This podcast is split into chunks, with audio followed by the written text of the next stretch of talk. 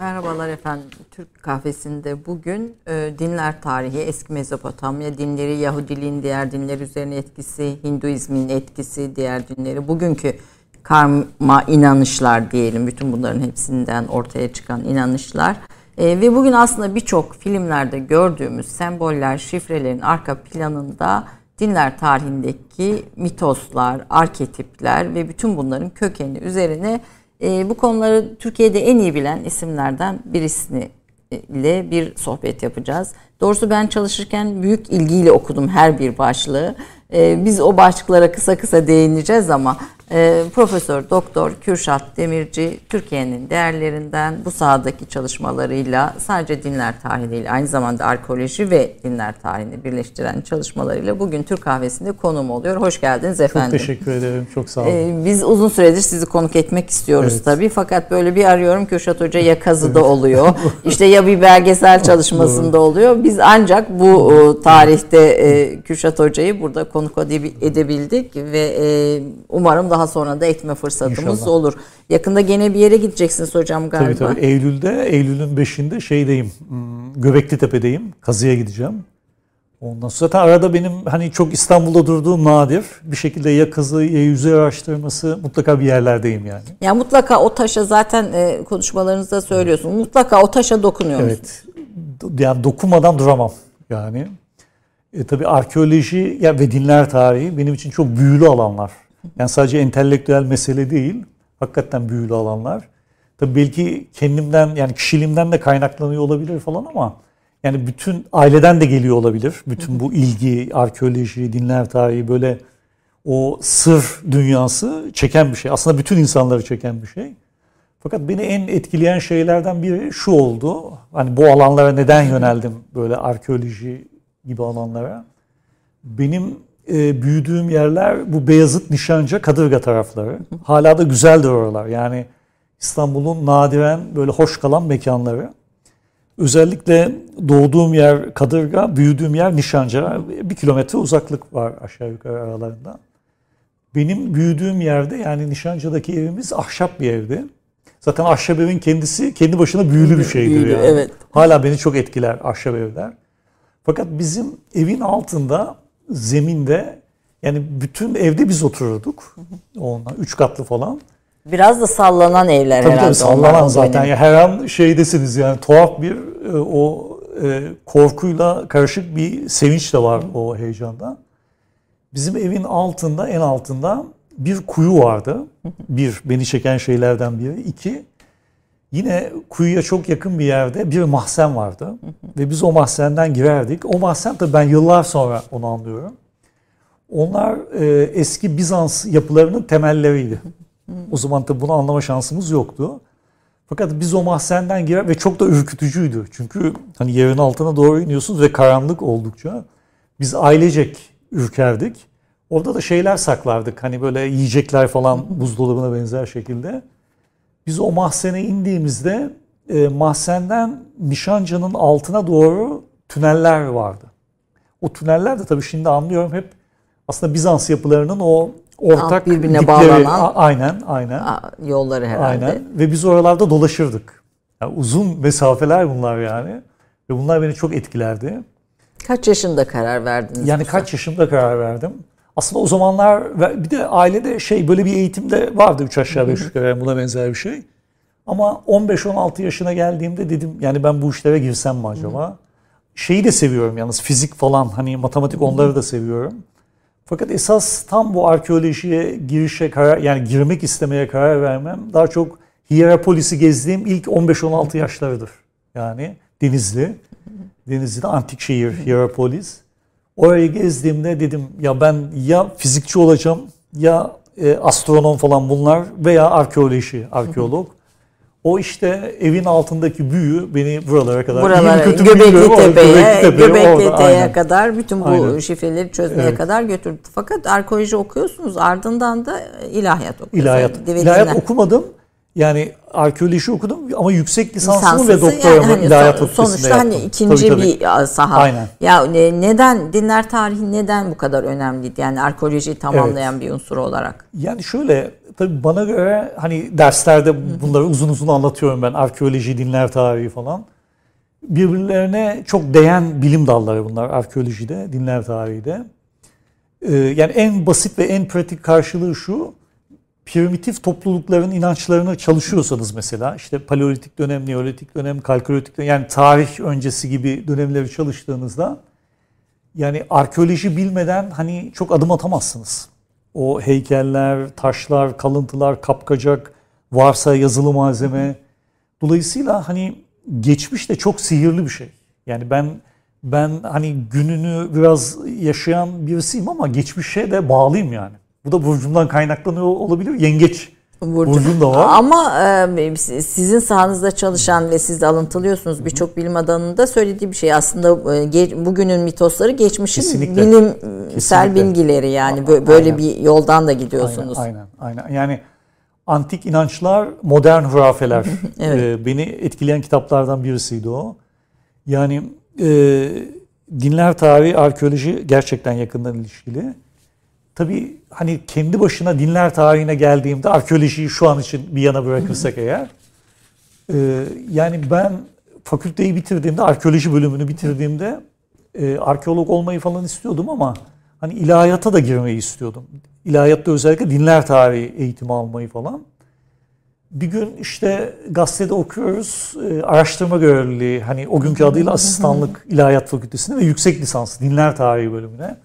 Ya dedim ben arkeologum. Hani beni alırlar mı almazlar mı bilemem ama tabii yani ilahiyat fakültesinden de arkadaşlarım var işte şimdi İlhan Kutluer hani ortak evet, tanıdığımız. Evet, ortak da olsun. Yani İlhan Kutluer'i de çok severim evet, yani evet. hakikaten.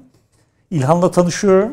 Ondan sonra o zaman insan yayınlarında falan da biraz öğrencilik döneminde öyle çalışıyorum da yani. İşte İlhan'a gittim ya dedim bana hani destek olabilir misin bu konuda? İlhan çok yardım etti sağ olsun. İşte e, yüksek lisans İlahiyat Fakültesi'nde Dinler Tarihi bölümünde. O zaman Ömer Faruk Armağan Hoca, hoca Allah çok yakın. Eylesin, evet, evet yani hoca ben çok severim. Ben evet, doğrudan evet. olma asistanıyım. Hoca rahmetli oldu yakın zamanlarda. Ee, onunla tanıştık. Ondan sonra orada yüksek lisans, yüksek lisans yaparken asistanlık. Sonra yine ilahiyatta dinler tarihinde doktora. Sonra doçentlik ve profesörlük. Hinduizm orada. mesela Hindu evet. yani çalışmalarınız da hep farklı. Hinduizmin evet, evet. kutsal kitapları yüksek evet. lisansınız e, evet. tamamladığınız Doğru. tez.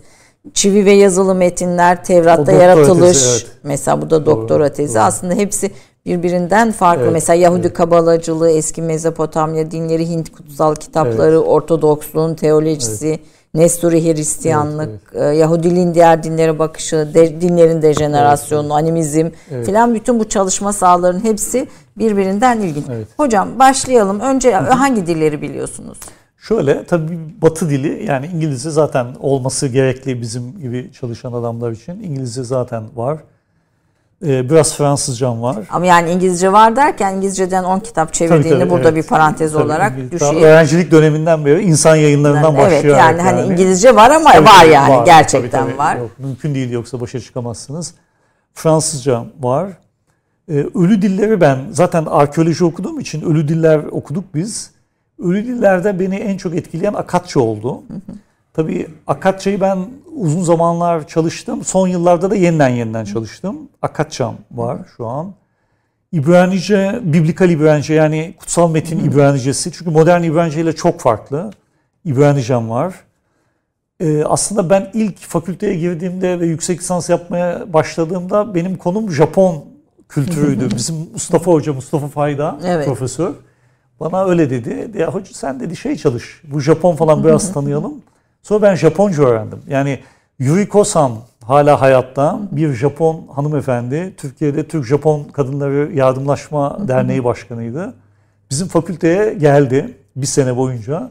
Tabii ben sonra kendim de öğrendim. Bir iki sene falan Japonca ben çalıştım. Fakat sonra Fayda Hoca sağ olsun ya sen Japonya'yı bırak Hindistan'a Hindistan.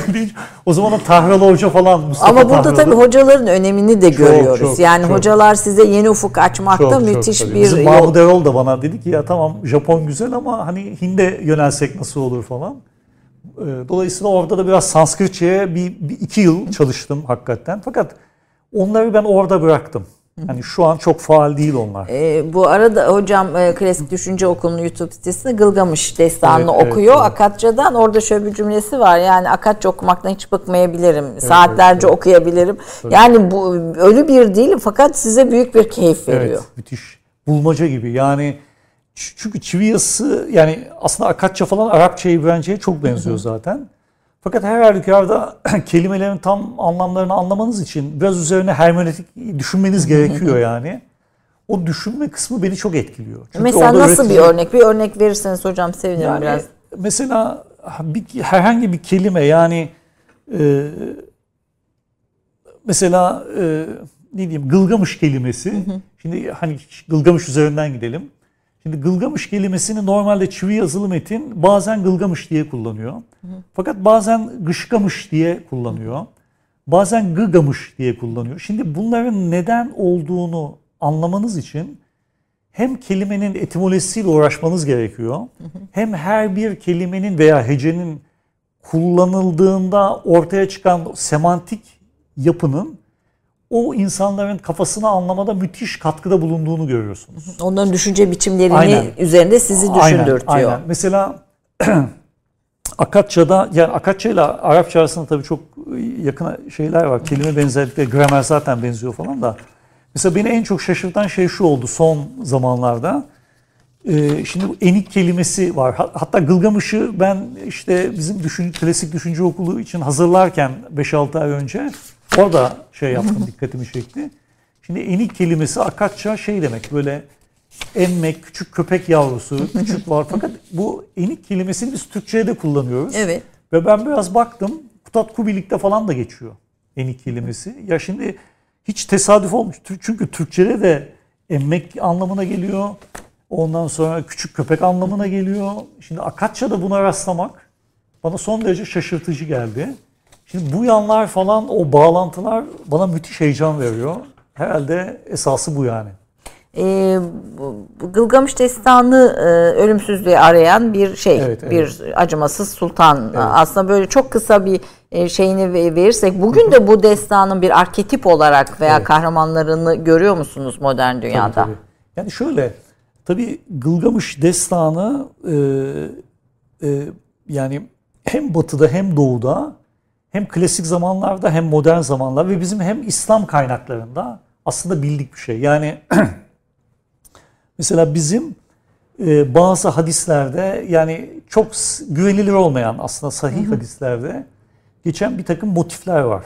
İşte bir ada, bir adada yaşayan bir tuhaf varlık e, ve bizim yani bu buna benzer hadislerin dışında tefsir geleneğinde işte circis denilen bir şey varlık veya bazen cılcamız denilen bir varlık. İbranice kaynaklarda 1. 2. yüzyılda Ölüdeniz el yazmalarında yani şeyde İsrail'de işte circis, cılcamız denilen bir tuhaf varlık. E, o kadar çok etkili olmuş ki bu hikaye. Hikayenin özü şu. Gılga tabii buna böyle çok e, ne derler bir hikaye veya tarihçi yani klasik bir tarihçi gözüyle baktığınızda sadece bir öykü çıkar. Ama dibine baktığınızda müthiş bir bir e, bir mistik şey heyecan vardır. Hikayenin özü şu ama Gılgamış adıyla bilinen bir kralın Uruk kralı. Tabii böyle bir kral gerçekten yaşadı mı yaşamadı mı bilmiyoruz. Bana biraz efsanesel bir retorik gibi geliyor.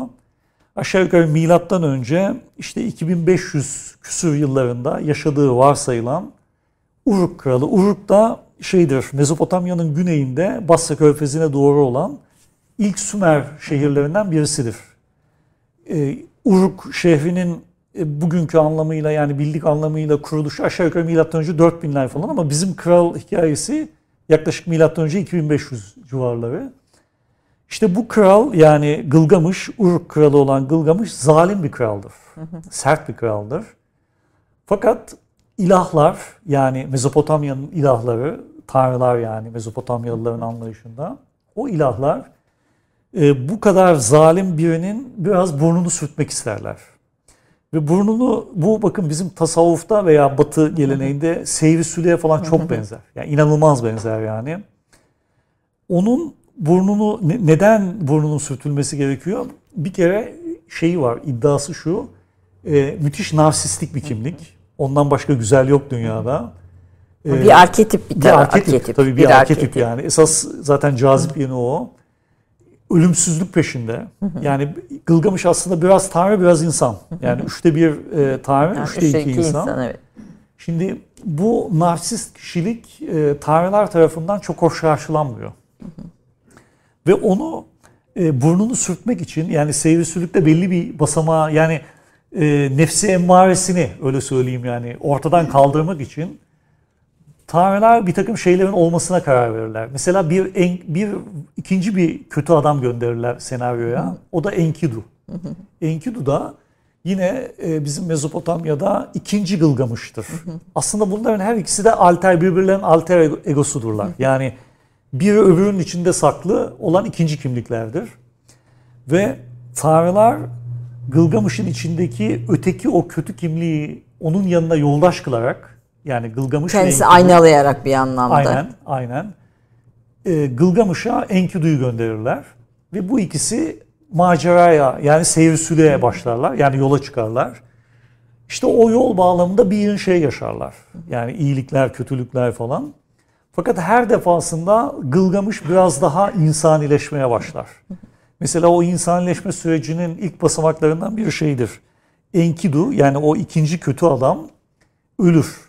Ve ölmesiyle birlikte Gılgamış bu ölümden çok etkilenir.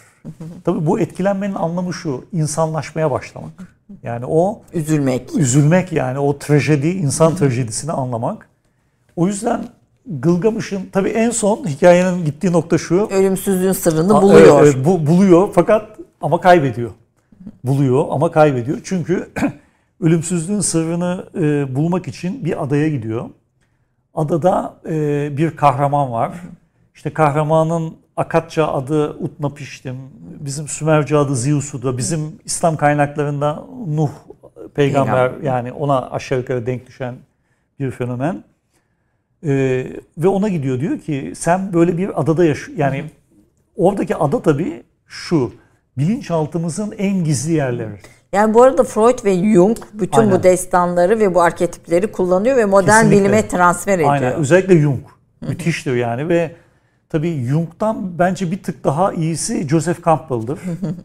ve Eliade, Mircea Eliade'dir e, adaya gidiyor. Oradaki ada tabii bizim o derin yerlerimizdeki en karanlık alanlarımız. E, ve orada içimizdeki öteki bir ben olan Utnapiştim'le konuşuyor ve ölümsüzlüğün sırrı sende varmış diyor. Var diyor yani beni dinlersen ben sana veririm onu diyor. Ve Gılgamış ölümsüzlüğün sırrını alıyor ve çok mutlu. Yani tamam artık ölüm de yok yani. Fakat e, işte Tanrılar öyle yapmıyor. Diyor ki insana siz ölümlüsünüz. Gılgamış ölümsüzlüğün sırrını aldıktan itibaren bir yılan geliyor. Ve ölümsüzlüğün kayıtlı olduğu o çivi yazılı metin ya da işte yazı neyse onu alıyor. Ve artık ölümsüz olan yılan oluyor ama Gılgamış yine ölümlülüğe mahkum oluyor. İnsan kaderinin Aynen. değil. Bugünkü arayışları, bugün de ölümsüzlük arayışlarını evet. yani bu sizin e, e, okurken ve dinlerken bugün ne çok benzettim. Yani bugün de ölümsüzlüğün sınırını aramıyor mu insanoğlu kesinlikle. yani aynı aynı tanrılık iddiasında kesinlikle. ve aynı isyan. Aynı narsizm. Aynı narsizm. Aynı kontrol gücü. Evet. Ve ondan sonra yani zaten gıl yani şöyle aslında efsanelere veya mit, mitlere, mitoslara kesinlikle çok evrensel ve psikanalitik bir düzlemde bakmak lazım. Psikanalitik düzlemde baktığınızda geçen Kemal Sayar da buradaydı. Evet. Ondan sonra tabii psikiyatrist onlar. Yani onlar bu işi çok iyi biliyorlar ama biz daha çok mitoloji, o psikoloji arasındaki ilişkiler bağlamında.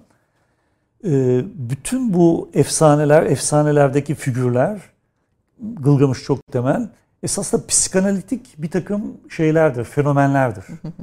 Bütün insanlarda var olan, en eskiden beri var olan ve sürekli devam edecek olan e, insana ait en temel unsurlardır aslında efsaneler denilen şey. Mesela ne bunlar? Yani bu temel unsurlar dediğimiz şeyler. Şöyle mesela yine Gılgamış üzerinden gidelim ama hikaye şey olsun hani psikoloji o bağlamda olsun. Mesela sadece Gılgamış'ta tabii değil bütün efsanelerde özellikle bunun üzerinde Joseph Campbell çok durur. bütün efsanelerde şu fenomenler vardır ya da şu kahramanlar vardır. Bir, e, bir hakikati arayan veya bir şeyi arayan birisi. Ana kahraman bu. Bizde mesela Gılgamış. İki, bu ana kahramanın e, mücadele edeceği ikincil bir kahraman. Bu da kötü kahraman. Bu da bütün efsanelerde var. Yani hani sanmayın ki hiç olmayan hepsinde var bu. Yani tek tek çıkarırım ben bunu yani. Üç, üçüncü fenomen yani. Bu biraz daha soyut bir fenomen. Bu ikisinin birlikte yaptığı bir yolculuk. O da yolculuk fenomeni. Şimdi e, burada üç tane temel arketip var aslında. Bir, e, sürekli isteyen, e, bencil olan ve içimizdeki o e, nefsi emmareye denk düşen, o narsistik yapıya denk düşen e, bir temel insani güdü. Hep yani primitif insan içinde böyle, günümüzün insanı içinde böyle. Şimdi bu bizim içimizde saklı olan kendi duygularımızın bir e, bilinç altında arketipe dönüşümü, bilinçten dışarıya fırlayınca da bir efsane kahramanına dönüşümün hikayesidir. Evet, bir mitolojiye. Aynen. Bu ne demek? Bu şu demek. Şimdi kötü kahraman, bizim içimizdeki kötü kahraman daima bizim kendimizde olan bizim şerli kötü yanımızdır. Biz hep isteriz ya yani hani bizde öyle uslanmaz bir iş daha var. Yani en iyimizde bile var yani. Hep bizim olsun isteriz. Hep bizim olsun. Ve biz onu daima bastırırız da. Yani bilinç altına işte o bilinç altı bu kötü kahramanla doludur. Bunları mesela Jung formüle etmiştir. 12-13 tane kötü kahraman tipi var onda mesela. Ama he, bunların hepsinin en ortak teması bilinç altında sakladığımız o kötü yanımız. tamam. Ama biz tamamen şeyde değiliz yani sefilde değiliz. Bizde bir şey de var yani bir eşrefi yani bir iyi, iyi yanımız da var biz yani hani o iyi yanımız da bizim içimizde yine saklı e, iyi kahraman. E, bu Jung'un o 12 arketipi yani e, bu oldukça da içinde bir sürü Mesih arketipi var, evet, evet, işte evet. anaç arketipi, lider arketipi var filan. Hani bütün bu arketipler bugün e, filmlerde veya pazarlama tekniği olarak kullanılıyor mu? Evet evet. Yani hani ben çok e, bu konuda uzun süre spesifik çalışmadım açıkçası hı hı. yani. Ama çalışanları az çok takip ediyorum. Yani filmlerde, edebiyatta yani zaten hani bu arketipler siz isteseniz de istemeseniz de dışarıya zıplayacak kadar güçlüler. Bilinç altında. Bilinç altındalar ve bu sizle varlar bunlar. Yani siz bir şey üretirken sanatsal veya herhangi bir şey bunlar zaten çıkmak zorundalar. zaten o kadar çok dışarıya çıktı ve biz bunları o kadar çok izlediğimiz için biz kendimizi bulduğumuzdan dolayı bize heyecan veriyor onlar. Unutmayın ki efsaneler ve mitolojiler aynı zamanda bir terapi yöntemidir. Çünkü şöyle düşünün, sizin içinizde saklı iyiler ve kötüler sizin içinizde kavga ediyorlar. Fakat siz bunları bir türlü barıştıramıyorsunuz. Bunlar nasıl barışıyorlar ama? Bir yolculukta. Bir yolculukta barışıyorlar.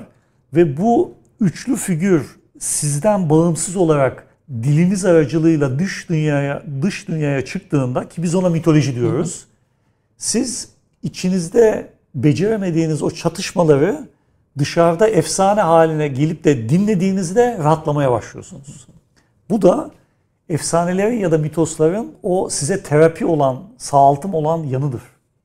O yüzden de sinemacılar veya diğerleri bilirler ki insanlar bunları izlediklerinde kendi içlerine de dönerler aslında.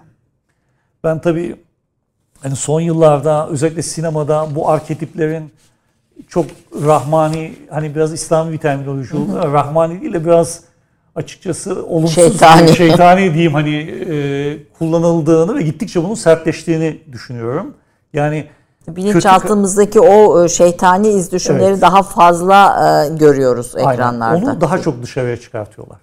Yani o ikisinin uzlaştırılmasından kaynaklanan arketipler değil, yani daha çok yansıtılan. Yani iyi ve kötü yanlarımızın evet. uzlaştırılmasını anlatan evet. mitolojik hikayeler, semboller evet. değil. Değil. Daha çok o saklı olan bilinçaltımızdaki tehlikeli olan. Hı hı. Yani hani sanki oluşturulmak istenen prototip budur gibi bir his içimi kaplıyor. Ama bu bir his. Yani. Şimdi mitoloji bu işin anlatı kısmı, edebiyat evet. kısmı. Bir de görüntüleri var, sembolleri var. Yani sembol hayvanlar, insanlar birleştirilen semboller var.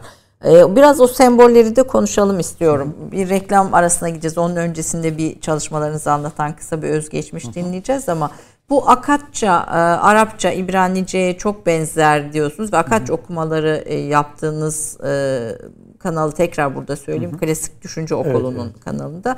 Bir oradaki bir sizi izleyen gençler çok izliyor efendim YouTube kanalı evet. ve gerçekten hani dinlerken çok başka bir dünyayı, sihirli bir dünyaya evet, götürüyor evet. değil mi? Böyle evet, bir kesinlikle. sihirli dü- dünyası da var oranın. E, şey diyorsunuz bana dünyaları verseler Akatça okumaktan vazgeçmem. Evet, evet. Yani o kadar. Böyle sihirli dilleri okumaktan vazgeçmem. Tabii bunların içinde Akatça falan evet seviyorum yani.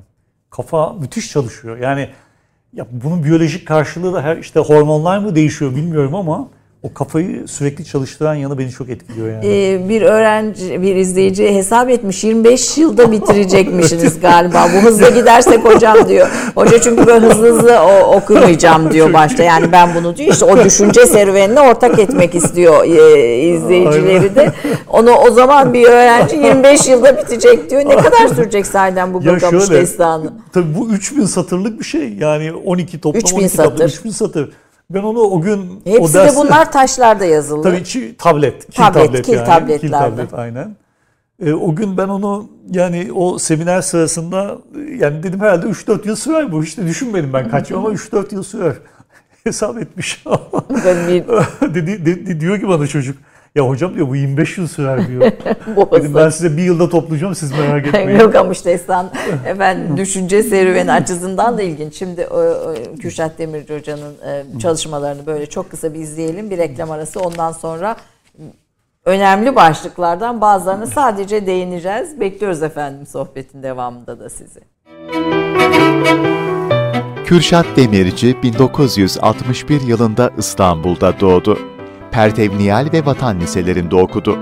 1987'de İstanbul Üniversitesi Ön Asya Arkeolojisi bölümünü bitirdi. Aynı yıl Marmara Üniversitesi Dinler Tarihi bölümüne asistan oldu. Bu bölümde Hinduizmin Kutsal Kitapları adıyla yüksek lisansını tamamladı.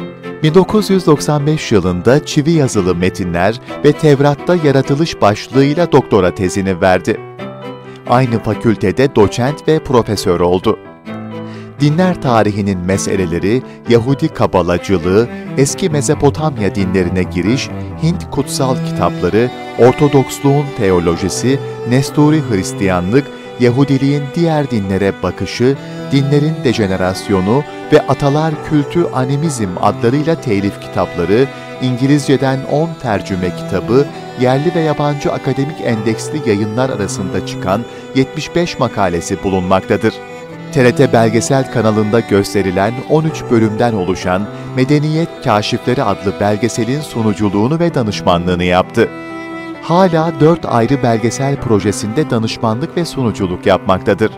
Çalışmalarını arkeoloji ve antik dinler üzerinde yoğunlaştıran Kürşat Demirci'nin uzmanlık sahası Yahudilik ve eski Mezopotamya dinleridir. 30 saniye reklam arası. Türkiye'nin tek haftalık haber dergisi Gerçek Hayat, gündemi yakından takip ettiği dosya ve röportajlarıyla her pazartesi okuyucusuyla satış bayilerinin raflarında buluşuyor. Gerçek Hayat artık sayfalardan dijitale taşıyor. Sayfalara sığmayan yazılar, röportajların perde arkası, interaktif içerikler. Gerçek Hayat artık size daha yakın. Tüm içeriklerden ilk haberdar olmak istiyorum diyenler. Gerçek Hayat, GZT'nin sosyal medya hesaplarına davet ediyor. Reklam arası sona erdi. Efendim Türk Kahvesi'nde Profesör Doktor Kürşat Demirci konuğum dinler tarihi eski dinleri konuşarak başladık. Mitoslar ama tabii bugüne de geliyoruz. E, mitolojideki bu öyküleri bir hikaye olarak görmemek gerekir diyorsunuz. Bunların bir teorik tarafı var ama bir de bunları bir somut olarak hani görmek, dokunmak, yakından da izlemek gerekir. Bugün modern dünyada bir tür olarak bu mitoslar nereye yerleşti? Ee, mesela Gılgamış'tan söz ettik reklam öncesinde. Çok da ilginçti. Modern dünyayı nasıl etkiledi bu şeyler, bu e, mitoslar, bu arketipler? Yani şöyle Mitoslardaki buna- arketipler daha Evet. doğrusu. Tabii buna çok teorik bir yerden cevap vereceğim. Pratik yerden cevap verirsek çok şey göstermemiz gerekebilir. Ee, şöyle bir kere arketiplerin e, hem insanda bizzat insanda yansıyan yanları var hem de nesnelerde yansıyan karşılıkları var. Çok şey göstermem gerekli dediğimde o nesnelerden örnekler göstermem gerekirdi ki hani daha iyi açıklayabileyim. Ama teorik olarak baktığınızda mesela e, telefonlar üzerinden böyle basit bir hatırlatma yaparak deva- devam edebilirim. E, aslında telefonlar modern insan için tam bir e, kurtarıcı fenomendir. E, bütün o klasik arketiplerde, efsanelerdeki arketiplerde kurtarıcı kahramanın oynamış olduğu rolü bugün teknolojinin e, en simgesel anlatımı olan o işte iletişim aracında biz fazlasıyla görürüz. Yani vaktimiz olsa hani bir iletişimci gibi, bir iletişimci ve bir mitoloji uzmanı gibi konuşuyor olsak telefonlarda yapılan işlemlerin bir efsane kahramanına neye denk düştüğü üzerine uzun zaman konuşabiliriz. O yüzden e, o arketipler nesnelerde bugün çok daha fazla devam ediyor. Bir insan figürü Yani olmanın kullandığımız ötesinde eşyalarda, Evet. e, objelerde bu Kesinlikle. arketipler e, Evet. de kullanım ve devam en ediyor. temel orada yani damardan girilen diyeyim yani kurtarıcı arketipi. Yani kahraman aynı zamanda kurtarır da yol gösterir. Yani kahraman bir haritadır, yaşam haritasıdır. Eğer kahraman olmazsa siz panik yaparsınız. Yani eğer Gılgamış olmamış olsaydı efsanede onunla ilişkili olan pek çok şey olmazdı. Ee, kahramanlar ontolojik bir meseledir. Telefonlar ontolojik bir meseledir. Yani telefonunuzu kaybettiğiniz an yaşamış olduğunuz mesele bir teknik kaygı değildir. Bir ontolojik kaygıdır. Yani onların işletim mekanizmalarının bir e, bilimsel yani işte fizik, matematik filan tarafı var. Bir de bu söylediğiniz Kesinlikle. düşünceyi yansıtan Kesinlikle. bir başka içerik tasarımı var. Kesinlikle yani zaten reklamlar hani ben hani bunları herkes bildiği için üzerine gitmiyorum. so- söylemiyorum yani. Zaten reklam dünyası kendi başına arketipler üzerinden giden bir şey. Yani hani ben çok böyle olağanüstü bir sinema seyircisi olmadığım için ya da reklam izleyicisi hiç olmadığım için birebir göstermekte zorlanırım. Ama zaten reklam dünyası kendi başına Gılgamış'a uzanıyor tırnak içinde yani.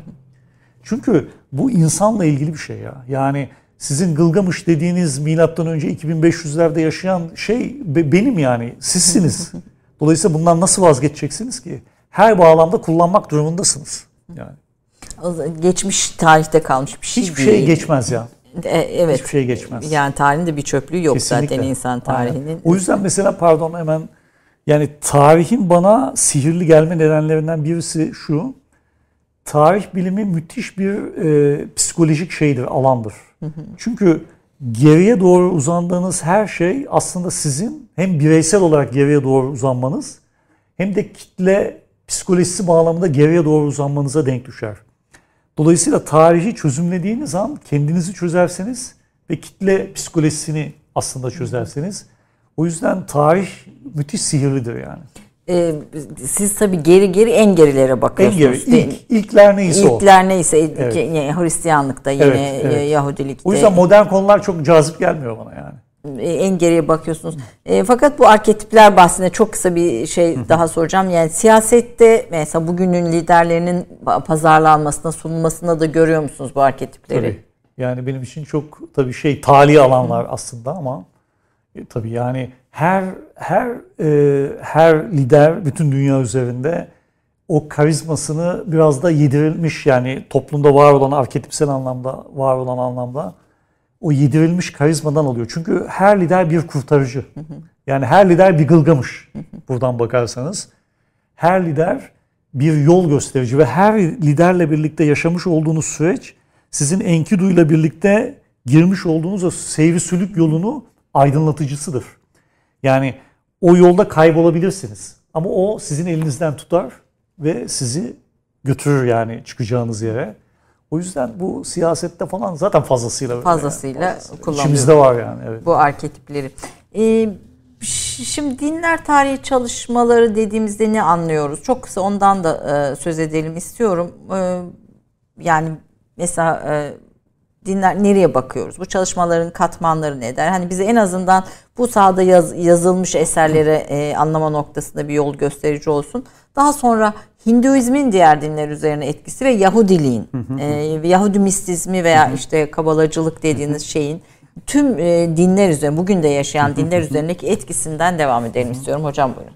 Ya şöyle, tabii dinler tarihi en başta söylediğim gibi esasında tarihin bir alt kolu yani. O yüzden de metodolojisi yani bunun üzerinde çok duracak değilim ama yine de dinleyen ve kahvelerini içen arkadaşlara böyle evet, bilimsel bir şey de olsun. Evet. Küçücük bir informasyon. Mesela biz tarihçi dediğimizde çok klasik ve çok afaki olarak baktığımızda üç temel metodolojisi vardır. Yani bir tarihçinin işte fenomenolojik metot dediğimiz şey, mukayeseli Anlam. metot dediğimiz şey, ondan sonra bir de kronolojik metot dediğimiz şey. Şimdi bir tarihçinin afaki metodu dinler tarihçisinde metodudur aslında. Yani tabii ki dinler tarihinin çok daha spesifik metodoloji de var. Metodolojisi de var. Özellikle dil bilim, linguistik falan müthiş işe yarar. Şimdi bunlarla yola çıkar dinler tarihçisi. Neyi anlamak ister? Yani bir dinler tarihçisi ne yapmak ister? Tabii yani dini inançlarımız bizim dinler tarihi çalışmalarıyla ilişkili ama o ayrı bir yerde durur. Ama ilişkilidir doğal olarak. Çünkü insan epistemolojisi inanç değerlerden çok bağımsız gerçekleşmez. Bu çok doğal bir şey yani. Ama tarihçi olduğunuzda hani o inanç değerler varsa bile siz bir biraz daha başka bir yerden bakmak durumundasınız. Bir dinler tarihçisi şunu yapmaya çalışır. Dine konu olan herhangi bir meselenin bir kere nasıl ortaya çıktığı, ortaya çıktıktan sonra nasıl geliştiği, geliştikten sonra bir başka dinsel fenomeni veya bir başka kültürel fenomeni nasıl etkilediği, o dini fenomenin ilk kökeni nasıl ortaya çıktı, bu dini fenomenlerin uygarlığın gelişimine paralel olarak nasıl değiştiği, bu dini fenomenler oluşurlarken, çünkü dini fenomenler kapalı fenomenler değil. Bunların nasıl bir takım etnik kimliklerle veya siyasal kimliklerle veya cemaatsal yapılarla nasıl e, belirlediği, nasıl onlarla iç içe olduğu bunlarla uğraşır. E, ve bu şeydir tabii yani böyle çok mm, sihirli çünkü entelektüel şeyinizi sonuna kadar yani sosyolojiye bakacaksın, gerekir. psikolojiye bakacaksın, sanat tarihine, felsefe. O yüzden müthiş bir şeydir. Alan açar size. O heyecan verir yani. Amacı herhangi bir dini fenomenin çözümlenmesi. Bu nasıl ortaya çıktı ve neyi etkiledi? 19. yüzyılda yaklaşık başlayan bir te- Evet. tar- şey Evet. bilim sahasından söz Evet. ediyoruz bilim. Yani modern bilim olarak öyle ama tabii hani bizim mesela 9, 10, 11, 12. yüzyılda bizim İslam dünyasında da var. Bizim Müslüman dinler tarihçileri var. Batı'da da var dinler tarihçileri orta çağlarda veya antik çağ. Yani onlara dinler tarihçisi demek biraz zor. Bizim klasik anlamıyla dinler tarihi paradigması Müslümanlarda biraz vardı. Doğru. Hani o orta çağ İslam dünyasında. Fakat tabii daha modern paradigma yani bir dinler tarihi bilimi duruşu büyük oranda 19. yüzyıl. Ve büyük oranda da e, Anglo-Sakson yani İngiltere dünyasından kaynaklanıyor. Gerekçesi şeydir yani çok saf bir dinler tarihi merakından ziyade ki o da var şüphesiz. Ama daha çok siyasal şeylerdir. Biraz emperyal amaçlar, biraz manipülasyon. Ama hani modern anlamıyla çıkışını biz daha çok 19. yüzyıla 19. yerleştiririz. yüzyılda görüyoruz. Peki e, batıdaki batıni geleneğin kökleri deyince Yahudi mistizmine zaten hani e, geliyoruz ama onun öncesinde diğer bütün bu dinler eski dinler içinde Hinduizmin e, bugünkü modern düşüncede de e, etkisi konusunda böyle bir e, şey dinlemek isterim. Evet. Bu teosofist e, akımlar Doğru, vesaire doğru, konusu doğru. çok Türkiye'de fazla konuşulmuyor aslında ama bugünkü e, e, bu bir karma e, din algısı var. Bu bugünkü bakış üzerinde de çok etkisi var. Biraz onunla devam edelim istiyorum. Buyurun. Şimdi tabii e, modern dünyada, batıda özellikle benim biraz üzerinde çalıştığım böyle enteresan adamlar var. İşte Gurdjieff, Gregory Gurdjieff yani 20. yüzyılın başındaki biraz Rus, biraz Türk kökenli Karslı yanı var. İstanbul'a geliyor 1920 yıllarında enteresan adam. Bizim Mevlevilerle muhabbeti var. Blavatsky, Madame Blavatsky. Ouspensky yani böyle enteresan tipler özellikle 1910-20 yıllar bir de bunların yolu hep İstanbul'a düşmüş. Aslında 16. yüzyıldan itibaren batıdaki bir takım böyle Roskuryan gibi ezoterik grupların enteresan bir şekilde bir İstanbul'a yolu düşüyor. Yani, mesela Sebatay Sevi Tabii tabii zaten hani Sabataizm kendi başına Kendi başına Yahudi evet, kaba- evet. kabalacılığı o daha hani İzmir Selanik ama onun da tabii Onun da İstanbul'a İstanbul düşüyor. hikayeleri var. Bir İstanbul'un böyle enteresan bir büyüsü var yani. Tabii bu büyünün gerekçeleri de hani bayağı şeydir. Derinde hani bir gün belki inşallah spesifik onlara da evet. değinebiliriz yani. Şimdi evet demek ki 20. yüzyılın başından itibaren Batı'da bu ezoterik geleneklere bir dönüş yaşandı. pozitivizmin baskısı diyebilir Tabii miyiz tabii buna? biraz pozitivizmin baskısı. Bir de şöyle bu Anketül Duperon falan yani 18-19. yüzyılda batılı bir takım böyle amatör bilim adamları Hindistan'ı falan tanıyorlar. Tanıdıklarında da bir çarpılıyorlar. Mesela e, Schopenhauer falan e, hani bizim bildiğimiz Schopenhauer müthiş etkilenir. Batı geleneği Schiller, Schilling, Goethe yani özellikle Alman romantikleri müthiş etkilenirler doğudan. Çünkü bir de 19. yüzyılda doğuyu tanımaya başlar Batılılar. Bu bağlamda mesela şey önemlidir. Yani Batılıların doğuyu tanıması bağlamında bu dönemlerde e, bizim şeyin e, Max Müller'in 20. yüzyılın başında ya da 19. yüzyılın sonunda Sacred, Sacred Books of the East diye meşhur bir e, dev bir şeyi vardır, edisyonu. O edisyon ki ben mesela yeni asistanken falan onu böyle o zaman o sadece Boğaziçi Üniversitesi'nde vardı. Biz sonra onu bizim İslam Araştırmaları Merkezi'ne aldık. Böyle 50-60 ciltlik bir koleksiyon o. Doğu'ya ait bütün metinlerin İngilizce tercümesi. Kojikiler, Nihongiler, işte Sutralar, Brahmanalar yani Hint, Çin neyse yani. Evet. Şimdi Batılılar Müller'den sonra Doğu'yu biraz daha tanıdılar ve böyle bir romantik oryantalizm tırnak içinde resim ve heykelde olmayan oryantalizm öyle bir ilgi doğdu hakikaten. Ee, orada bu e, ezoterik kültürü kendi Yahudi kabalacı ve Hristiyan kabalacılığı dediğimiz kültürle kaynaştırınca ve Batı pozitivizminin de e, o sırada çok o baskıcı sistemi daha da baskıcı olmaya başlayınca bu ezoterik adamlar işte Gurdjieff falan gibi adamlar bu alanlardan kaçmaya başladılar. Mesela bizim sufilere falan çok ilgi gösterdiler. Yani bizim tasavvuf da çok etkiledi. Yani 19. yüzyılın sonunda İstanbul'a gelen bu ezoterikler bizim Mevlevilerle, Halvetilerle belki Sabatay Sevi'nin bile 17. yüzyılda e, bir takım bizim Mısri ekolü yani bazı tarikatlarla ilişkisi var. Yani bir diyalogları var yani. Bir de e, bir yani bu karşılaşmada bir sosyolojik gerçeklik de var aslında. Bütün dünyada yani doğuda ya da batıda o dönemlerde bu mistik adamlar e, biraz underground yaşıyorlar. Batı'da zaten çok pozitivizm var. Bunlar biraz daha çekiniyorlar falan.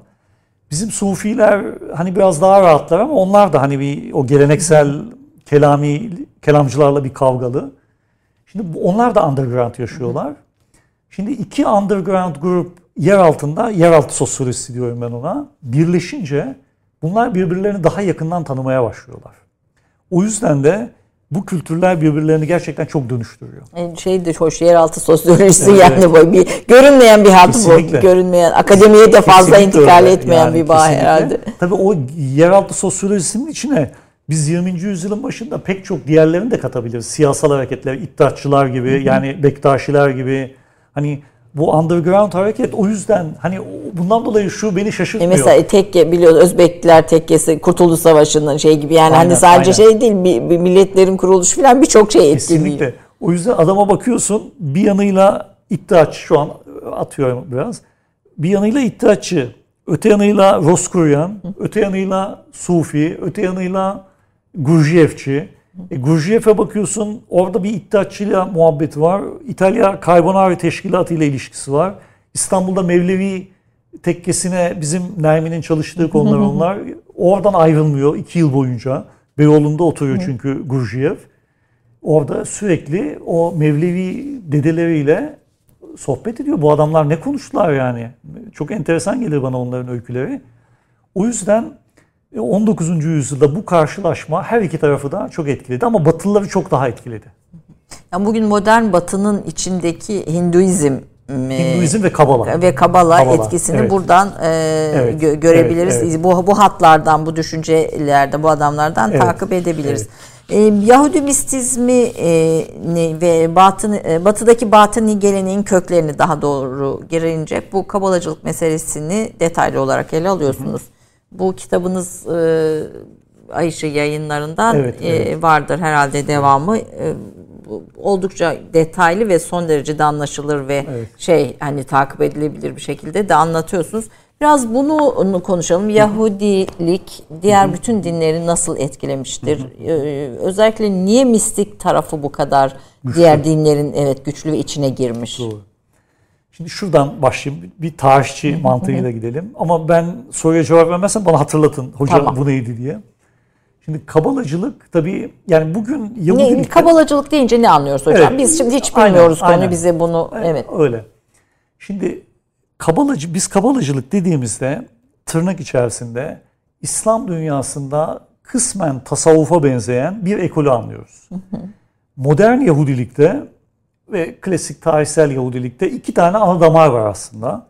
Bunlardan bir tanesi ee, daha böyle kelami, İslami terminolojiyle kelamcılara denk düşen, daha mantıkçı, daha e, böyle daha sünni eğilimli, daha klasik kurallara bağlı olan bir grup ana damar budur. Mesela bunların da hani en önemli isimlerinden biri Maimonides'tir. 13. yüzyıl İspanya'da. Hani pek çok isim var ama hani seyircilerimizin evet, biraz evet, daha bildiği evet, isimler evet. bunlar. Bu grup e, bugün de Yahudilerin çoğunu teşkil ettiği bu grup klasik bir Yahudidir. Yani kurallarını yapan işte neyse yani. Ama bir de antik çağlardan beri yani milattan önce 1. yüzyıldan beri yaklaşık ama orta çağlarda özellikle de İspanya'da palazlanan ama 16. yüzyıldan sonra da Osmanlı'da palazlanan yani Osmanlı Yahudileri arasında palazlanan bir başka Yahudilik ekolü daha var.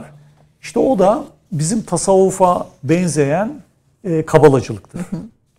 Kabalacılık öyleyse kısmen bizim tasavvufu andıran mistik bir Yahudilik yorumudur ve geleneksel Yahudilikten de bana göre farklıdır. Ama orada şeyden de söz ediyorsunuz hocam. Yani e, e, Endülüs'ün kaybından sonra e, Müslümanların Hristiyanlaşması ve Yahudilerin Hristiyanlaşması. Evet, evet. Bu iki etkinin etkinin de bu süreçte bir etkisi var mı? Var. Yani daha doğrusu şöyle diyeyim ben ona.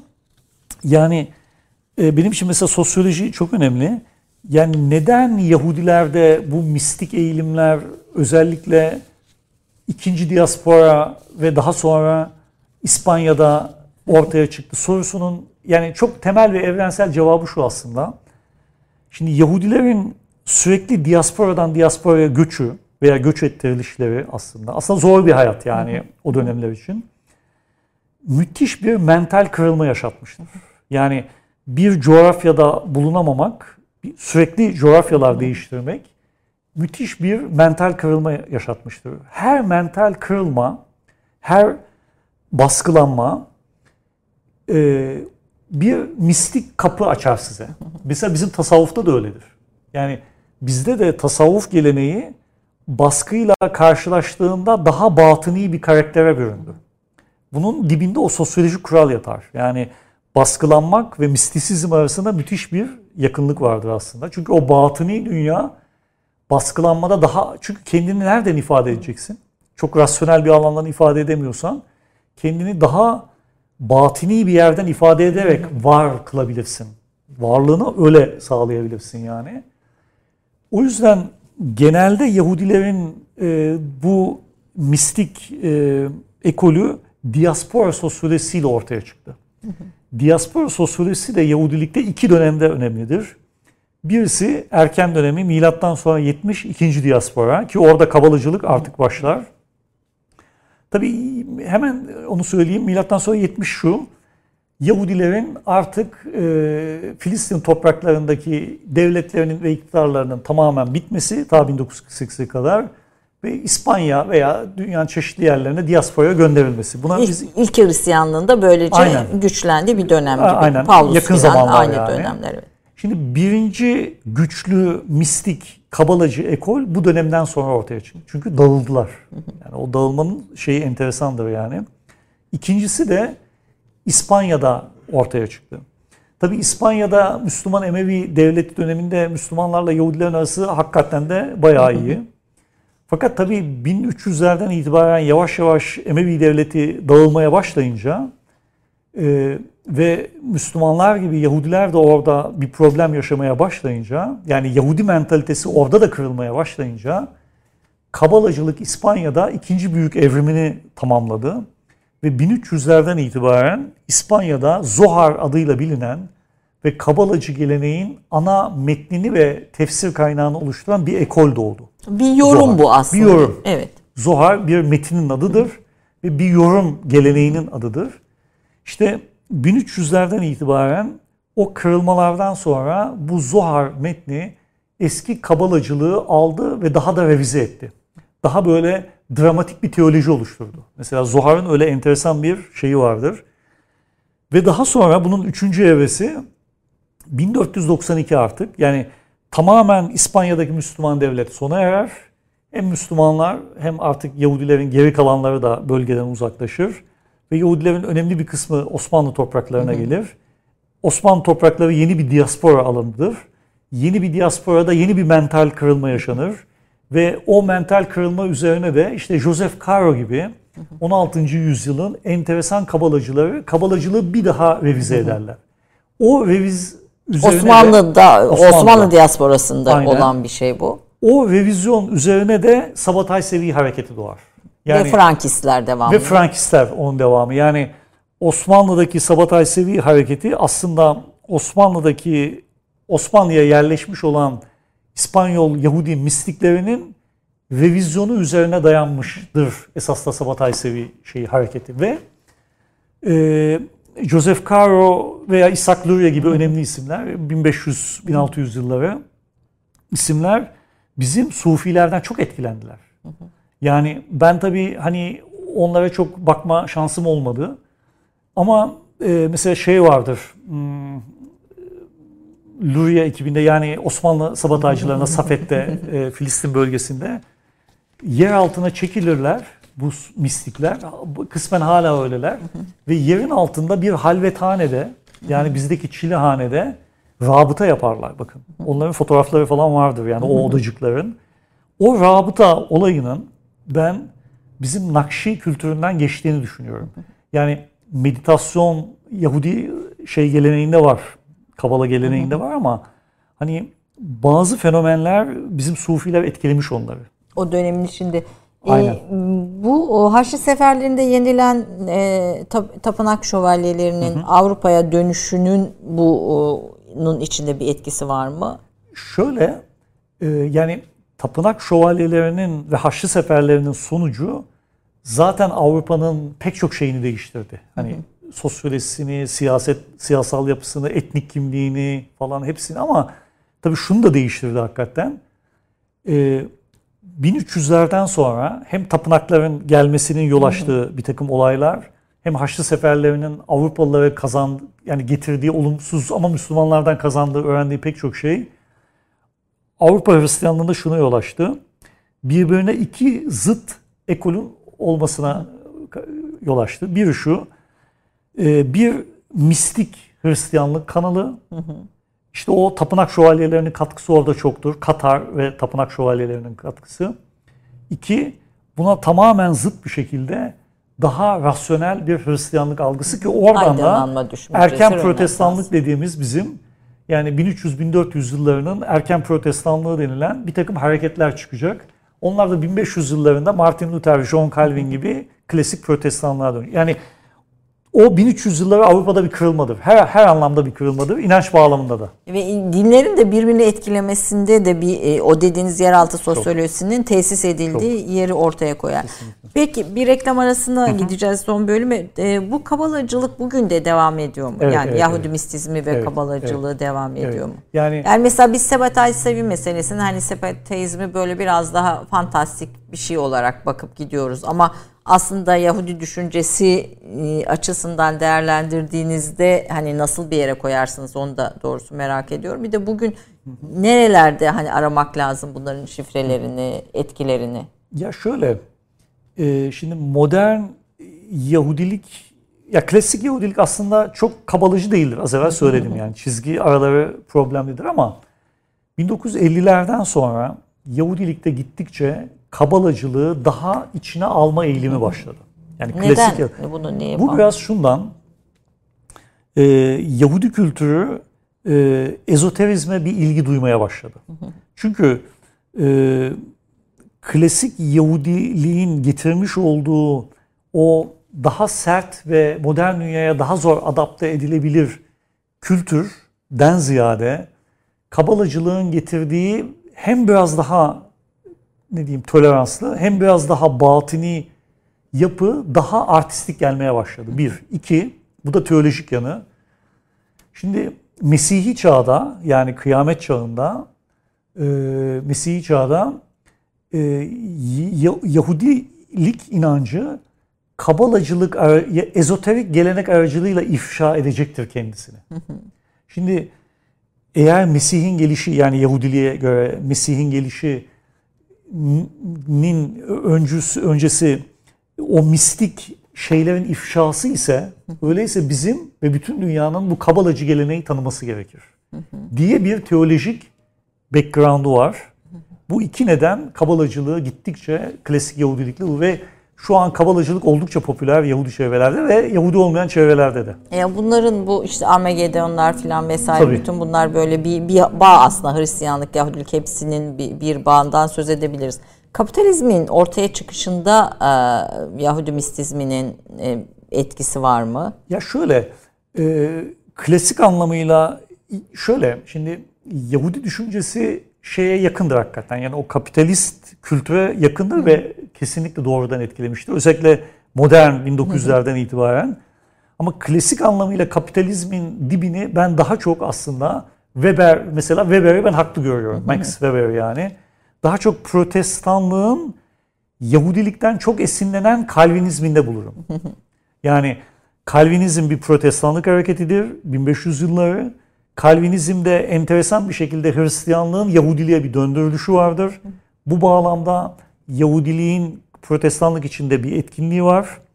Ama bazıları modern zamanlarda Weber'i kabul etmese bile ben hala ona çok sadığım. Ee, modern kapitalizm 16. yüzyılda protestanlıkla ortaya çıktı. Protestanlığın Kalvinizmiyle özellikle Kalvinizmin dibinde ama bir Yahudilik etkisi vardır ve çok güçlüdür yani. Bu o Frankistlerin e, Tanrı'yı kıyamete zorlamak diye bir şeyleri var. Yani bu genel bütün Yahudi kültüründe var, var bu bir şey. Yani nedir bu Tanrı'yı kıyamete zorlamak meselesi? Bu aslında şöyle tabii.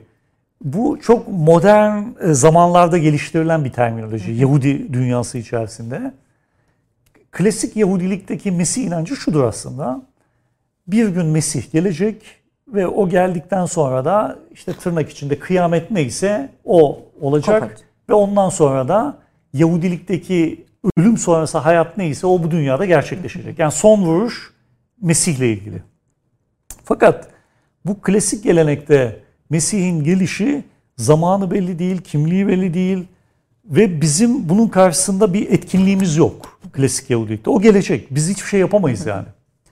Ama özellikle e, Hristiyan Püritenist çevrelerdeki Hristiyan Püritenist çevrelerde Yahudi etkinliği çok fazladır.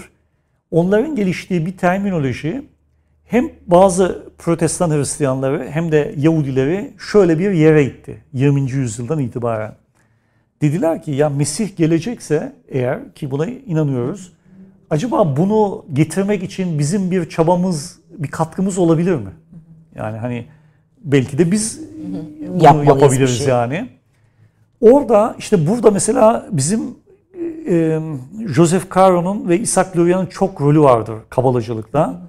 Çünkü kabalacılar şöyle dediler 16. yüzyılda. Yani kabalacıların da etkisi var bu doktrinde. Ya Mesih'i getirmek biraz da insanın görevi. Hani biz de uğraşmalıyız ki o çabucak gelsin. İşte Hristiyan Püritenizmin etkisi, kabalacılığın etkisi, modern Yahudiliği bu anlamda biraz şekillendirdi. Ve bazı mistik eğilimli Yahudiler diyorlar ki biz beklemeyiz onun gelişini, onu biz getirtmeliyiz. Nasıl? Günah yaparak ve dünyayı kıyamete zorlayarak. Bazı kabalacı geleneklere göre aynen bazı kabalacı gelenekler ama daha böyle çok, yani ezoterik. ne kadar çok günah işlersek o kadar Aynen, çok bazı Tanrı ezoterik hızla gruplara gelir. göre bunu ama Yahudilere genelleştirmemek lazım. Ee, ama ezoterik kabala geleneğinde hani o çok günah işlemekle Mesih'in gelmesi arasında paralel bir ilişki var. Bu çok doğru. O gelenek öyle söylüyor. Bazı gelenekler şey diyor. Yani hani büyük bir e, felaket çıkması da belki Mesih'in gelişini kolaylaştırabilir diye böyle bir rasyonel, mistisizm kaynaklı bir rasyonel teoloji var. Ama bu biraz mesela İran devri, yani bu biraz bizim Şii kültüründe de üç aşağı beş yukarı var. Yani hani Mehdi'nin gelmesini beklemeyelim. Mesela 80'de falan bunu İran'da Şiiler Hümeyni için biraz kullandılar yani retoriklerinde var o. Hani biz de acaba uğraşırsak gelebilir mi Mehdi? Retoriği biraz bizde de var. Yani burada hani kötülüğü çoğaltmak ve iyiliği çoğaltmak Evet, evet, ikisinin evet, arasında evet, bir evet. kötülüğü çoğaltmak da savaşları şiddeti de meşrulaştırıyor. Aynen, aynen. Aslında belki mesela bugünkü İsrail, İsrail devleti veya işte genel dünya e, Yahudi siyasetini e, anlamlandırırken bu Tabii tabii bunları biraz göz önüne almakta fayda olabilir. bu kodlarında bize bir Tabii ipucu olabilir yani. e, bu Şiilerde e, kırbaçlama meselesi, Şiiliği Evet, de bu batini yani ezoterik şeylerle bağlantılandırıyorsunuz. Bir Evet. hat kuruyorsunuz. Evet, evet. Yeraltı sosyolojisinde Evet, evet. diyeyim. E, onun da bir etkisi var değil mi? Başka dinlerde de gördüğümüz Evet, bir şey. evet, o var. kendini Tabii, kırbaçlama meselesi. Flagrant diyorlar ona böyle Latinceden kaynaklanan batılı terminolojide. Yani kendi kendini kırbaçlama. İşte Katolik geleneğinde Opus Dei'de falan var. Tabii bizim tabii bir, şey, bir kere şöyle tarihçi olduğunuz zaman tarihçi her şeyi o oradan etkilendi diye göre ben bunu hep böyle düşünmem. O tehlikelidir yani hep de etkilenme olmaz ama bazı şeylerde gerçekten etkileniyor yani. Şimdi Şii kültürde o sineganlar hani aşure Kendini törenlerinde dövenler, Kerbela'da kendilerini göğüslerini dövenler falan. Bu tabii bu gelenek bizim Mezopotamya'da eski Mezopotamya inançları yani Sümer, Akkad, Asur, Babil dönemlerinde antik çağlarda yani Akitu bayramları var. Yani Nisan'da, baharda ve kışın bu Akitu bayramlarında onların biz yaptığını biliyoruz. Akitu bir bayram. İşte Dumuz ile İştar adına yapılan bir bayram. Bir ağıt bayramı diyeyim şimdilik yani. O bayramda buna benzer kendilerini kesiyorlar, yüzlerini gözlerini kanatıyorlar böyle şeyler halinde. Yani o 15 Oluk günlük süren bir evet. ritüel o. E şimdi bütün bunlar da Irak topraklarında bizim Şii kültürü içerisinde var olan şeyler. Irak toprakları da yani eski Mezopotamya'nın çok can damarı. Dolayısıyla hani etkilenmiş olma ihtimali çok yüksek. Yani spesifik olarak birisi çalışırsa belki üzerinden şeyler bulur yani. e, çıkabilir. E, sadece o değil birçok bu anlamda birbirini etkileyen e, şeyler var, e, Tabii. Gruplar var. Reklam arası için yönetmenim sesini duyuyorum deminden beri. E, efendim kısa bir reklam arası son bölüm hızlı hızlı bu sefer Göbekli Tepe filan üstünden e, hızlıca devam edelim. Bekliyoruz efendim biz daha kahvelerimizi bitirmedik.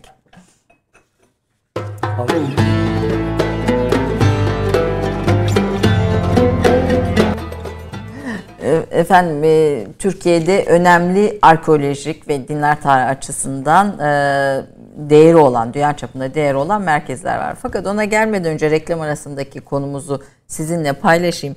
Şimdi merak ettim ve hocama sordum. Din ve bilim bazen birbiriyle de çatışan şeyler, sahalar ve sonuçta bu dinler tarihi çalışırken bir bilim disiplini içinde çalışıyorsunuz. E, ve çalıştığınız saha din olunca bir müddet sonra bu önünüze bir nesne olarak geliyor. Yani bir materyalle dö- dönüşüyor. Burada kendi e, inancınızı, dini duygunuzu nereye koyuyorsunuz? Yani mesela e, sizi okurken e, Müslüman dinler tarihi araştırmacılarının konuya bakışının hep biraz daha farklı olduğunu, e, çok da fazla kökene inmediklerini Evet, evet. hatta da söylüyorsunuz. Siz mesela nereden bakıyorsunuz? Yani burada sizin po- ne- ne- pozitivist misiniz diyerek başlayayım. Tabii şöyle ben pozitivist değilim. Ondan sonra gönül dünyam şeydir, zengindir de yani. İnançlı bir insanım. Ondan sonra yani pozitivist değilim ama çok rasyonalistim. Ya bu ikisinin de çok farklı şeyler olduğunu Yani bilim yaparken çünkü bu böyle bir çizgi galiba değil mi? Evet, bu çok tehlikeli bir çizgi. Yani tehlikeli demeyeyim ona. Yani bilimde veya inançta çok tehlikeli kelimesini kullanmayı doğru değil ama çok dikkat etmeniz gerekli olan bir nokta o. Yani ben mesela tamam o kadar hani işte onun kökü bu, onun kökü bu falan kitap bitiyor benim. Yazıyorum bitiyor falan. Ama sonra şey diyorum yani ya tamam böyle de ama kardeş. Yani hani bir şey var yani bir yukarıda bir bağlantı var. Bunu hissediyorsun. Yani belki entelektüel bağlamda bunu çok ben daha tecrübesel bir adamım. Mesela buradan baktığınız zaman kitaplarla çelişir bir şekilde daha mistik bir şeyim var aslında. Hani Evet. Yapım öyledir yani. O mistik alana girdiğimde de e, diyorum şey yani her şey yazıldığı gibi olmayabilir aslında. Ama hani benim biraz şey tabii daha m, İslam dışı konular çalışıyorum ben. Ben İslamiyatçı değilim. Yani İslam okuyorum tabii ama İslamiyatçı değilim. Tabii. E, ilahiyatçı değilim ben. yani. Mezopotamya dinleri ağırlıklı. Benim Mezopotamya ve diğer benzerleri. O yüzden bu alanlarda daha rahat konuşabilirsiniz veya yazabilirsiniz yani. O yüzden çok problem çıkmıyor. Ama bunlarda bile ben yazarken hep şey yaparım. Ya sen böyle diyorsun ama Sümerler falan. Ya bu adamlar da bir hakikat tecrübesi yaşıyorlardı. Yani her şeyde o kadar ya işte yaptık etti değil yani. Bir, bir, Bir bir şey var. da, var, bir var. ilahi bir metafizik takdir var Ben yani. bir kere ona inanan bir adamım. Yani bir metafizik yanım var benim yani. Ama metodik olarak şeyim, rasyonalistim. Romantik rasyonalistim ama pozitivist değilim yani. Romantik rasyonalist derken farkı ne onun? Şey Schiller, Schilling yani biraz Alman ekolüne yakın Alman ekolüne ben yakın yani. gidiyorsunuz. Hani sonuna kadar araştırırım ama son cümlem de şey olabilir. Ya tamam da hani başka şeyleri de düşünün Yok, derim yani. pozitivizmden bıkıp Evet, e, evet, evet. başka yerlere e, gelen 19. yüzyıl aydınlarından Ben o kadar pozitivizmin tahakkümüne gelemem yani. Evet, gerçekten de bir tahakküm. Evet. Bugün de sürüyor değil mi O bu tür? fazlasıyla yani. Yani, bilim tarih. Kesinlikle. Ve bana daha tehlikeli geleni bugün için pozitivizm, ezoterizm kılığında geldi modern dünyaya. Çok tehlikeli. Yani hani ezoterizm kendi çıplaklığıyla gelseydi insanlar için tehdit edici olmazdı. Ayrıştırılabilirdi. Aynen. Fakat ezoterizm farkında olunarak ya da olunmayarak modern dünyaya prezentasyonu müthiş bir pozitivizm ile birlikte. Yani tabii ki bilimde pozitivizmin getirmiş olduğu kolaylıklar tabii ki vardır. Yani metodolojik bağ ama şimdi pozitivizm bir ahlaki değeri de içeriyor. Sadece epistemolojik bir hikaye değil pozitivizm yani. Ve modernitenin ezoterizm maskeli pozitivizmi bana mesela benim şahsımı korkutan bir şey yani. Bugün biz bu- Önüm, pardon, önümüzdeki 30-40 yılları yaşamak istemezdim. O kadarını söyleyeyim yani. bu kadar ürkütücü Evet, evet, buluyorsunuz. evet. Modernizmin bu ezoterizm kılıklı Evet, evet. halini. Evet. E, Evet, dikkatli de olmak. Evet. E, Sizi ürküten böyle daha somut bir şey var mı belki? Daha bize- somut şeyleri başka bir Başka bir programda konuşalım. Peki, e, şimdi Do- Yahudi mistizminin temel özellikleri ve gelişimi insan ve toplum bilimlerinde 2012 yılında bir e, İslam ve Toplum Bilimleri Araştırmaları dergisinde bir makaleniz var. Bu konuda çok da güzel bir makale bulup o- o- okuyabiliriz internette de mümkün. E, burada Don Quixote'da gizlenen Yahudi e, sır, Yahudi mistizminden söz ediyorsunuz. Sonra derin tarihte bir yazınız var. Orada Evet, Don evet, Quixote'da evet, gizlenen Yahudi sırlarından söz ediyorsunuz. Jules Verne'den söz ediyorsunuz. Evet, evet. Yani bir e, e, ezoterik Evet. ve bir gelecek yani fütüristik Evet, bir şey evet, de var evet. Jules Verne'de Var. çünkü. Biraz bu Don Quixote ve Jules Verne'de çok kısa geç, geçebilir miyiz? O yazıyı hatırladım. Yani şu ana kadar unutmuştum. Yıllar geçti üzerinden yani. Siz deyince aklıma Be, geldi. yani benim için çok ufuk güzel bir yazı. oldu. O Güzel, çok iyi bir evet. yazıdır aslında. Küçük bir yazıdır ama iyi Evet. bir yazıdır o. Ben o zaman ona bayağı bir bakmıştım. Yani şeye bakmıştım. Ee, Batı edebiyatında e, ki bir takım batılı yani Hristiyan edebiyatçıların falan dibinde acaba Hristiyan olmayan bir ezoterik gelenek var mı? Biraz onlara bakıyordum. Ben elimde de bir doktora tezim vardı bir öğrencimin. Bunları Don Quixote falan çalışıyordu. Orada e, bu Cervantes'in Don Quixote'unun dibinde İspanya'daki bir Marona kimliği olduğunu gördüm. Aslında bunu tabi sadece Cervantes'le sınırlamamak lazım. 15-16. yüzyılın İtalya, İspanya, Fransa e, Hristiyan edebiyatında e, güçlü bir ezoterik Marona kültürü olduğunu gördüm. Ezot, Marona kültürü şu demek, Emevi devleti İspanya'da ortadan kalkıp da bölgede yaşamak zorunda kalan Yahudiler Hristiyan olmak durumunda kalınca e, Marona ad, adıyla biliniyor İspanyollar tarafından. Bu Marona kelimesi çok olumlu bir anlam çağrıştırmıyor. Müslümanlara da Morisco diyorlar. Morisco, yani evet. Müslümanlarla Yahudiler o anlamda ortak bir kader paylaşıyor. Şimdi Maronalar tabii 1300'lerden ted itibaren tedrici olarak Hristiyanlaşmak zorunda kalınca işte isimleri Hristiyan oluyor. Görüntüde Hristiyan oluyorlar falan. Fakat diplerinde o Yahudi kimliklerinin ezoterik boyutu, boyutu kalıyor. Kabalacı ezoterizm yani. Ve İspanya'da Hristiyan olmak durumunda kalan Yahudiler kendi kimliklerini katkıda bulunsun diye sevseler de sevmeseler de zaman içerisinde daha çok kabalacı bir gelenek üzerinden o Yahudi kimliklerini sürdürüyorlar. Yani en rasyonel Yahudi bile rasyonel kimliğini bırakıyor. Çünkü kabalacık ona bir yaşama planı ver, veriyor. Böylece underground hareket yani Morisco şey Marona, Marona hareketi İspanya'da underground hareket e, ezoterik kabalacı bir Yahudi kültür oluşturuyor. Şimdi bu adamlar 15. 16. yüzyılda işte İspanya'da, İtalya'da, Fransa'da falan böyle yazmaya falan başlayınca kabalacılığa ait simgeleri kendi edebi şeylerinde kullanıyorlar. Ben tabii o zaman Don Quixote'u ben çok severim. Benim Don Quixote ben tabii çok eskiden okudum falan ama Cemil Meriç'te o 40 ambardı yanlış hatırlamıyorsam okuduğum Don Quixote beni çarpmıştı yorum. Yani bir kahramanın neye meydan okuduğu yani geçmişle gelecek arasında kalan bir o beni çok etkileyen bir şey olmuştu. Ee, Don Quixote'u biraz baktığımda bu bağlamda ya buralarda bir şey bulabilir miyim diye şu an çok hatırlamadığım o sembolik şeylerin neredeyse bütününün Don Quixote'da saklı olduğunu yani Don Quixote'u bir roman olarak okuduğunuzda hoş bir romandır. Cemil Meriç gibi bir sosyolog olarak değerlendirdiğinizde bir dönemin kesişen adamıdır. Ama batini yerden okuduğunuzda da eski Kabala geleneğinden kalan bir takım böyle sembollerle dolu bir şeydir.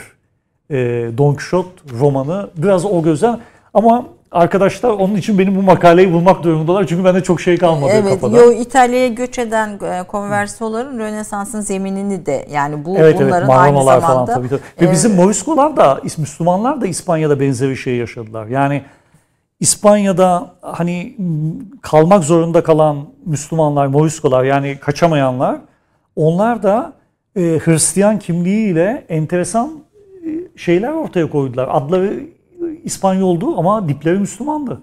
Ee, mesela Don Quixote İspanyolca bay zırh anlamına evet. geliyor. İbranice keşot hakikat aynen, aynen. anlamına geliyor diyorsunuz. Bay hakikat. Onları toplamışsınız. E, manası var.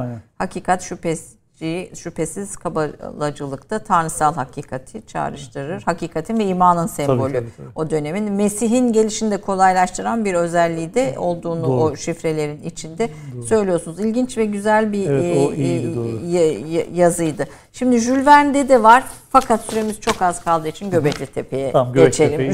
Ben de tercih ederim. evet Göbekli Tepe'ye geçelim. Evet, evet. Göbekli Tepe bizim için dünya için neden evet. önemli ve neyin şifrelerini evet. buluyoruz orada evet. ne buluyoruz? Tabii şimdi Göbekli Tepe'yi kazan çok iyi arkeologlar var. İşte Schmidt rahmetli 3-5 evet. sene önce vefat, vefat etti. O çok emek verdi. 1960'te işte yüzey araştırmaları yapan insanlar var. Ondan sonra bizim İstanbul Üniversitesi'nde Necmi Karul var profesör. Hani onun çok emeği geçti. Zaten Necmi Hoca e, tabi başka hocalar da var da hani benim daha çok muhabbetim olan e, isimleri veriyorum. Yani literatüre baktığımda orada çalışan pek çok arkeologun ismi çıkacak zaten. Necmi Karul falan çok çalıştı oraları. Şimdi Göbektepe'yi falan da çalışıyor hoca.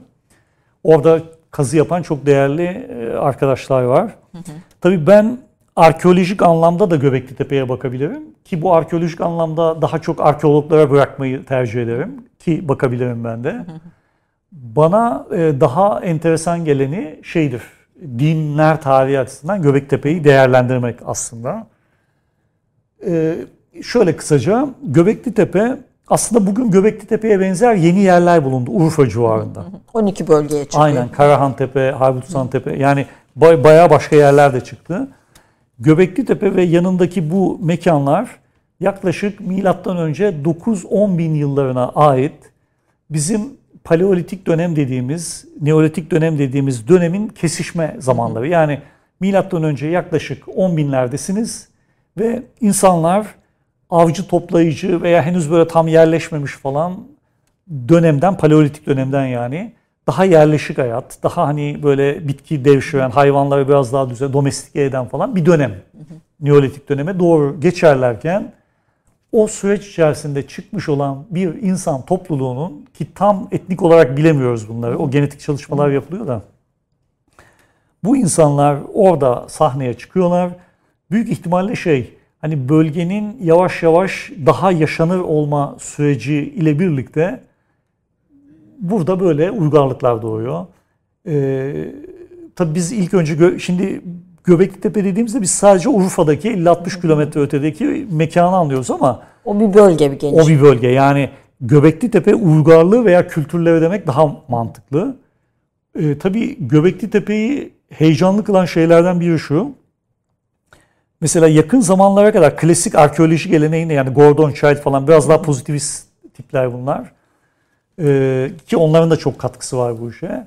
Mesela Child gibi e, elemanlar şey dediler. O zaman onlarda biraz e, komünizmin etkisi falan vardı. Biraz da o Marksist düşünce ve terminolojiyle yola çıktılar. Dediler ki insanlar ilk önce yerleşik hayata geçtiler. Yani Neolitik devrimi yaptılar. Ondan sonra da inançları keşfettiler. Mesela Göbektepe biraz bunun pek böyle olmadığını gösterdi. Yani inanç yerleşik hayatta çok paralel bir şey değildir. Bir bunu gösterdi. Bir de şunu gösterdi. Bu kadar komplike yapıların yani çünkü Göbektepe müthiş komplikedir. Yani milattan önce 9-10 bindesiniz. Yemeğe yiyeceğiniz yok. Tırnak içinde üzerinize giydiğiniz bir şey yok. Ama o büyük 15 tonluk taşları getiriyorsunuz ve onları dikiyorsunuz ve orada bir şeyler yapıyorsunuz. Bir de bundan dolayı önemli. Yani arkeoteknoloji, antik dünyanın tek, arkeolojinin teknolojisi anlamında müthiş bir devrimsel mantığı vardır olayın. Olayın. Hocam Göbektepe'yi ayrı bir zamanda Evet, tekrar evet, inşallah. konuşalım. Bugün de bu süremiz e, Evet. kalmadı buna ama kendi adıma çok ilginç konular ve çok şey Teşekkür ederim. öğrendim. Kitaplarınızda yine aynı şekilde. İlk Hristiyanlık konuşmadık. Bütün Evet. daha konuşacağımız çok çok da başlık var fakat Türk kahvesinde bu kadar diyelim. Bu bölüm Eyvallah. için bu kadar diyelim. Çok çok teşekkür Ben ediyorum. teşekkür. Lütfettiniz, geldiniz, Ben bizimle paylaştınız. Efendim bugün Türkiye'nin değerlerinden dinler tarihi e, konusunda eski Mezopotamya dinleri konusunda çalışmalarıyla hem ilahiyat hem arkeoloji sahasında e, önemli eserler kazandırmış, önemli makaleler yazmış. E, çok önemli bir araştırmacıyı konuk ettim. Profesör Doktor Kürşat Demirci'yi çok teşekkür ediyorum. Haftaya bir başka konukta buluşmak üzere. Hoşçakalın diyorum.